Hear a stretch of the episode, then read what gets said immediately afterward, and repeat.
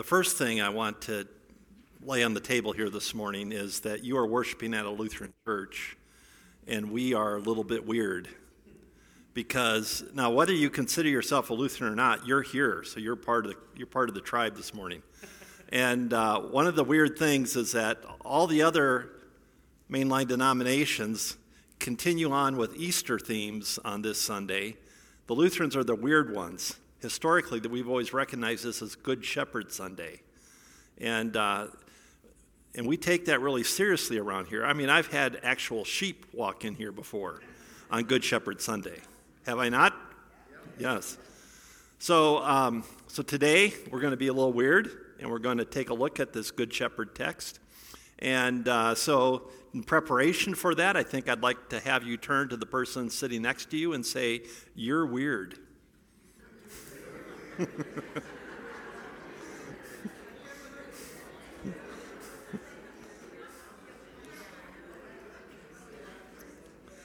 now, the other thing that I discovered was um, on the news last night was that we, we got famous yesterday in the valley here. Did you know we were famous? What we hit a record yesterday. Does anybody know what that record was? It was our first 100 triple digit degree day in Arizona, in Phoenix, in the valley. We hit 100 degrees. So I was thinking maybe this morning, in honor of Mother's Day, we should like think a little bit more like Christmas. Anybody want to think about some snow right now as we come into the heat? Well, I don't have any Christmas stories, but today I do have a Hanukkah story. You know, our Jewish brothers and sisters celebrate Hanukkah in December. Um, so, how about if we talk about a Hanukkah story? You okay with that? Did you know Jesus celebrated Hanukkah? Matter of fact, he's at the temple at the colonnade, or Solomon's colonnade, and uh, he's in the temple, and this is where he gets, I would say, accosted by the crowds when they ask him, Are you the one? Are you going to tell us, the, tell us plainly, are you the Messiah? And so, in the midst of the crowds, as Jesus is standing there amongst them, he has come to the temple to celebrate the feast of the dedication, which we know today of as Hanukkah. So, the reason that he was celebrating the Feast of the Dedication was because it was on the calendar. And like when it's Christmas, where are you going to find yourself? In church, right? Because it's on the calendar. And on Easter, where did you find yourself? In church. And, and so Jesus is no different. It's a holiday, so he's in the temple because it's the Feast of the Dedication. Well, a little history lesson about the Feast of the Dedication. In the year 322 BC, the Greek Empire, which had ruled the world at this point in time, began to unravel. And as it unraveled, they tried to keep it together. Um, Alexander the Great, who had, who had um, ruled over the great Greek Empire, had died. And so that was in 322. So after that, about a decade of some turmoil until finally what they ended up doing was they delegated different sections of the Greek Empire to some of Alexander's favorite generals. And so there was a general named Seleucus. Want to say that with me? Seleucus.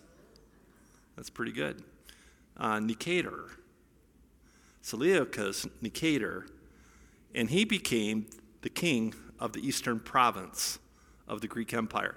Now, that included Afghanistan, Iraq, Iran, Libya, Syria, Turkey, Armenia, Turkestan, Uzbekistan, and some other stands. Big empire, but just a small part of the whole thing. So he became head of that empire. And so the empire went from being the Greek Empire to the Seleucid Empire.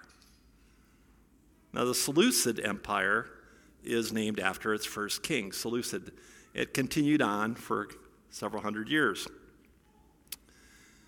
And it so happened that um, there was a, another king down the road named Antiochus IV.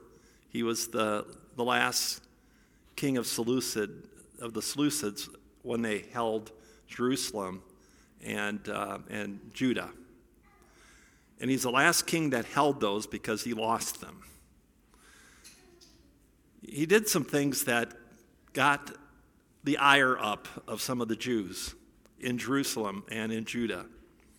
Like he told them that they needed to sacrifice every kind of animal, no more, you know, just the clean ones.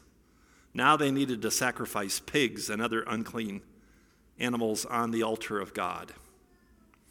And he also made them sacrifice, burn sacrifices to, to some of his gods, these idols that he worshiped. And so the, the temple became um, very perverted and unclean uh, because of all these th- orders that this King Antiochus IV had given. And then he also, now I wouldn't say this is necessarily a bad thing, but it was for the Jews. He told them that they could no longer do circumcisions. Like I said, I, I don't know if that's terribly bad thing, but yeah, it was for, for the Jews. It's your identity. It's like saying to Christians, there's no baptism. And, and so he did some things that really got him ticked off. And so what we have is a, a very powerful, um, zealous Jew named Judas Maccabee. He actually has a book in the Apocrypha written about him. And he rebelled, he revolted, and they attacked the Seleucids and when they attacked the Seleucids, they took back Jerusalem and all of Judah. And so the very first thing that Judas of the Maccabees did was he cleansed the temple. They had to take it all apart. They had to clean it. They remodeled it. They redid parts of it. And then they rededicated it. And the day they rededicated it, it was called the Feast of Dedication, which we know of as Hanukkah. So now, when you have your Jewish friends who are celebrating Hanukkah or family members, um, now you know what they're celebrating, right? So it is at this feast that the crowd asked Jesus to tell them more clearly, more plainly, Are you the Messiah?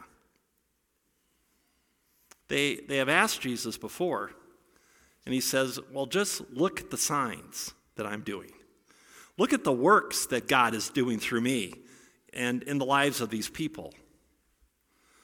In John chapter 5, he calls them to look at that because this question seems to be continual. Um, they keep asking Jesus, Show us clearly that you're the Messiah. And he says in chapter 5, verse 36, But I have a greater witness than John, than John the Baptist. My teachings and my miracles are the greater witness.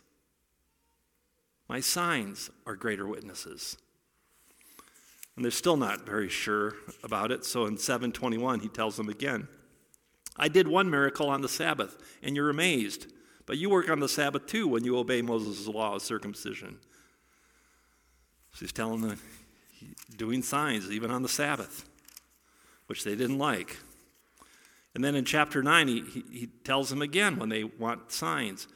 It was not because of this man's sins or his parents' sins. Remember the story of the blind man that gets healed? It's not because of his sins or the parents' sins, because they're trying to figure out who sinned to cause his blindness. Jesus answered, This happens so that the power of God could be seen in him. We must quickly carry out the tasks that are assigned to us by the one who sent us. The night is coming, and then no one can work. But while I am here in the world, I am the light of the world. So Jesus has been telling them all along just look at my signs, look at my teachings, look at my miracles, look at the works that I'm doing. You still can't see God?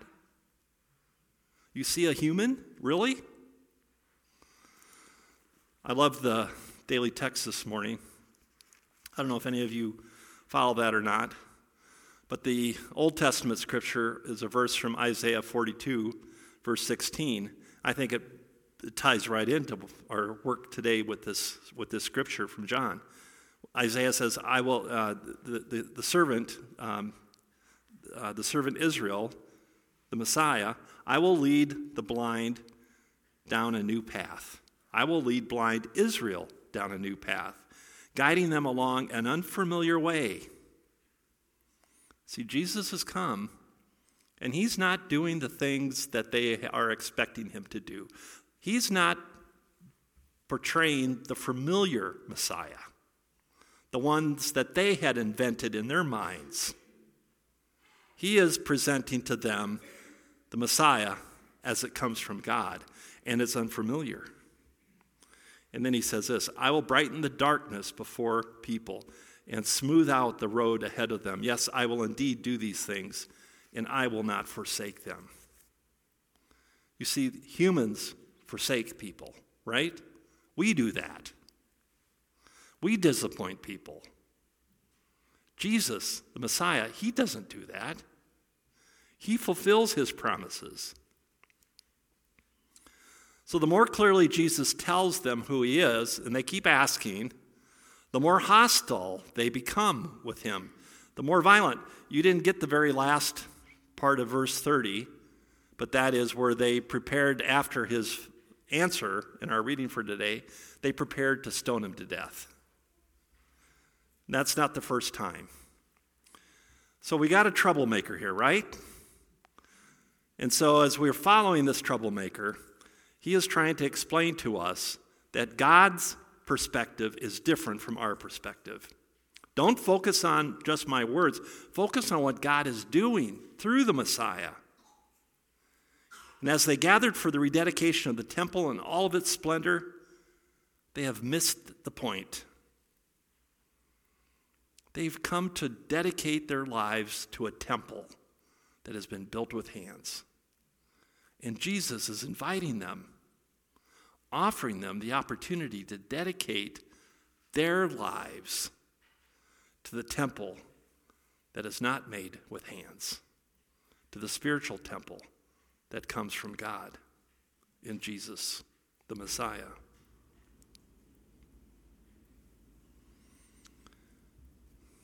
Jesus said to them, My sheep listen to my voice and they follow me, for they know my voice. My sheep listen to my voice, and they follow me, for they know my voice. So this morning, our theme is Do you look like a sheep? Are you a sheep? Well, you came to worship this morning to listen to God's word, did you not? When you listen to God's word, you hear his voice. Do you not? When you hear his voice, you hear his promises. And those promises do something within us, don't they? Don't they want us to, to be better followers? To be better people of God? That's what Jesus' words do. And so you are sheep. I hope you don't take that as a as a slam. I mean that as a real positive. You are sheep. You are really sheep because you listen to God's word and you recognize his voice and you follow that voice. So you look like a sheep because that's what sheep do. And because we are sheep, Jesus has given you and me a gift. Anybody getting gifts today? Maybe a few people? Everybody gets a gift this morning, and it's from Jesus. And your gift from Jesus is the gift of eternal life. That's for you. Some of you come here thinking that you're not worthy of God's love, that you're not worthy of God's grace. When you look in the mirror, what do you see? Do you see someone who is loved by God? Or do you see a face filled with imperfections? Maybe you see scars from wounds that have cut deep. Maybe you yelled at your kids coming to church and you wonder how could you be recognized as a mother or a father? Perhaps there is a past that haunts you, or you regret words that you have said. The power of these negative words and thoughts, they scar us and they keep us from the truth. And this is the truth. You are sheep, and Jesus loves you, and Jesus has promised to protect you. These negative words and thoughts can tell us that we're not worthy. But Jesus, in fact, says, You are. You are worthy.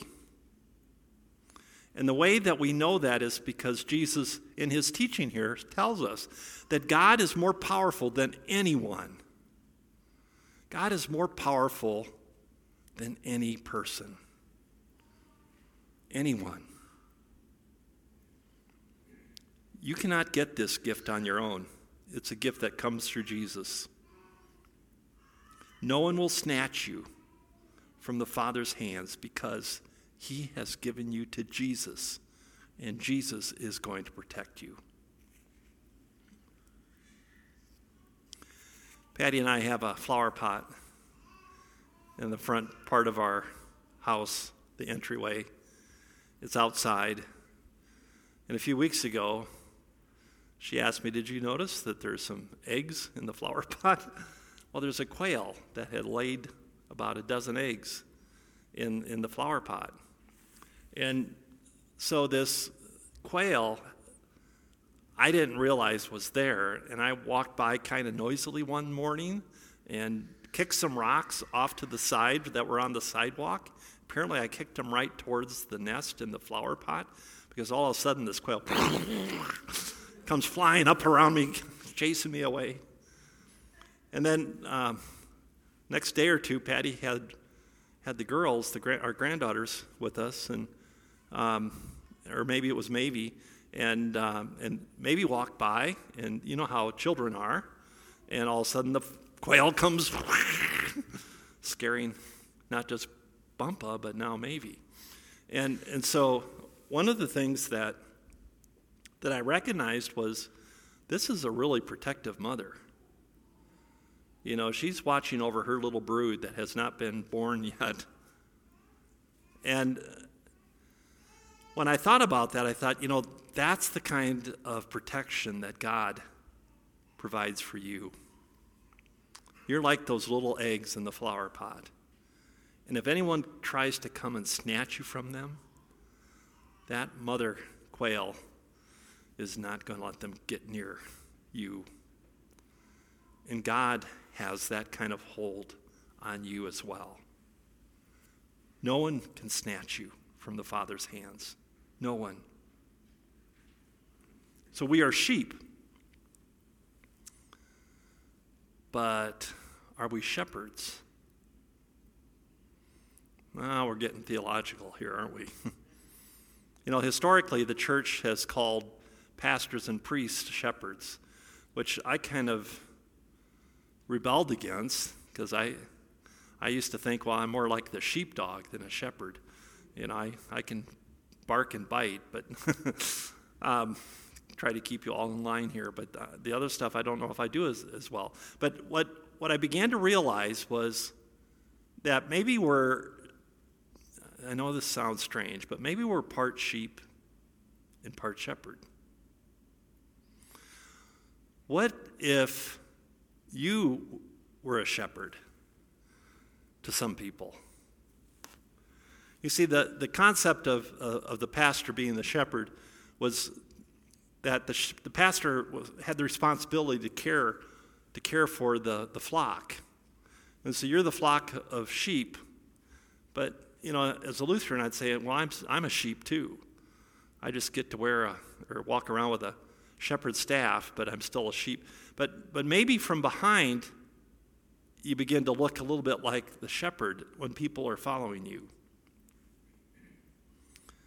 Let me try to share this in the context of a story. Alex has been introducing us to different musicians each week. This week we've been learning about Rich Mullins. Amazing guy. And uh, wait, he died way too early. He died in a tragic car accident back in 1997 uh, at the age of 42. Uh, he grew up as a Quaker, um, and then he went to a Christian church. I mean, Quakers are Christians, but they're more uh, sit around quietly, meditate, and then talk about social justice issues, how we can become active in the world. So a lot of the activists come out of the Quaker movement. And so that, that, was, that was Rich Mullins. And um, so he grew up as a Quaker. He has this unique mix of evangelical Christianity with a strong social justice component. And an amazing songwriter. Um, had has made an imprint on so many musicians. And um, one of the interesting things about him was as he became more famous for his music, because he, he really, in the beginning, he, he, he had these great musical gifts, but he, he felt like, no, I should be a minister at the church. And so for the first few years of his, of his career, he, he worked at a church and then he did music kind of on the side. He said the focus shouldn't be the music, the focus should be the ministry. Well, eventually, he got convinced that he was gifted and that he should share his music. So, this is what he did. He asked the church to take control of his finances and to pay him a laborer's wage. And then all the other money that he made off of his music, uh, the church donated to different charities. Now, I'm not saying we should pay musicians poorly. I wouldn't say that, Alex. but what I'm saying is that maybe that's a word for all of us Christians to think about what's important in our lives. You see, um, after serving in, in an evangelical, white, middle class church for a number of years, he ended up moving to New Mexico to teach to teach at a Navajo Native American school. And so a lot of people asked him, Well, did you do that so you could go and convert the heathen um, Navajo into Christians? And this was his response. He said, um, After spending most of my life in the white middle class evangelical church and getting that view of God, he said, I thought I needed to find Christ more among the pagan Navajo. so this guy is really on the edge, isn't he? Are you getting a little uncomfortable? So sadly, he died in 1997, that fall. In 1998, he was honored at the Dove Awards. And this is what his friend Amy Grant said about Rich Mullins. She described him as the uneasy conscience of Christian music. Maybe we all need to know his story so that, that he becomes the uneasy conscience of Christians. Amen? You see, Rich Mullins was a sheep. He had flaws, he had imperfections. He blew up a marriage. I mean, he was not married, they his fiance called the wedding off before they got married. He had an issue with alcohol. He wasn't perfect, but he was a sheep. And to a lot of people, he was a, not just a musician, but he was a shepherd. When they, a lot of musicians followed him because he had such an impact. And when they followed him, they weren't following a musician, they're following a shepherd. I mean, Amy Grant would not be able to say that if she was following a musician. She'd talk about how great his music was, right? That's not what she said. She said he's the uneasy conscience of Christians. Now, if you asked him, he would have said, I'm just a flawed sheep. He had issues, like everyone has issues. But he also had a faith that challenged him and challenged the world around him.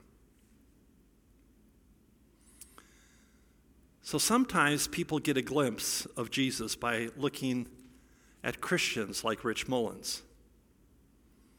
Sometimes people get a glimpse of Jesus by looking at you. Yes, you. Have you ever thought about others that might see Jesus through you, through your words, through your deeds, through your actions, through your lives? You know, when I was young, I wanted to change the world and the church. And the church seemed to be the, the best vehicle since I was in ministry. And as I ventured into that world, what I learned was that it was really hard work to change anything in the world. And it was even harder to change anything in the church. And you, you might have some impact, and you might change the church, but maybe for 50 years, maybe 100 years. But what instead if we focused on changing you, changing me? What if that was our focus? Rather than getting on the latest drive, what if we focused on who we are as sheep and began to work at developing an identity that could be lived out and exemplified by our words, by our actions, by our works, by our deeds. We're not doing this to save ourselves. We're already, we've already been given the gift of salvation, have we not? We are doing this in response to that gift. And so, my challenge for us on this Mother's Day is to not look out at the world to start off with, but rather to look in at ourselves. What can God do with me that will make me, a flawed sheep, look a little bit more like a shepherd to some who may be following me? And what may God lead you to do so that some that are following you may see in you a shepherd. Hey, we're all flawed sheep. Can I get a bah about that? yeah. But God can transform you, and you can begin to look more and more like Jesus. Amen.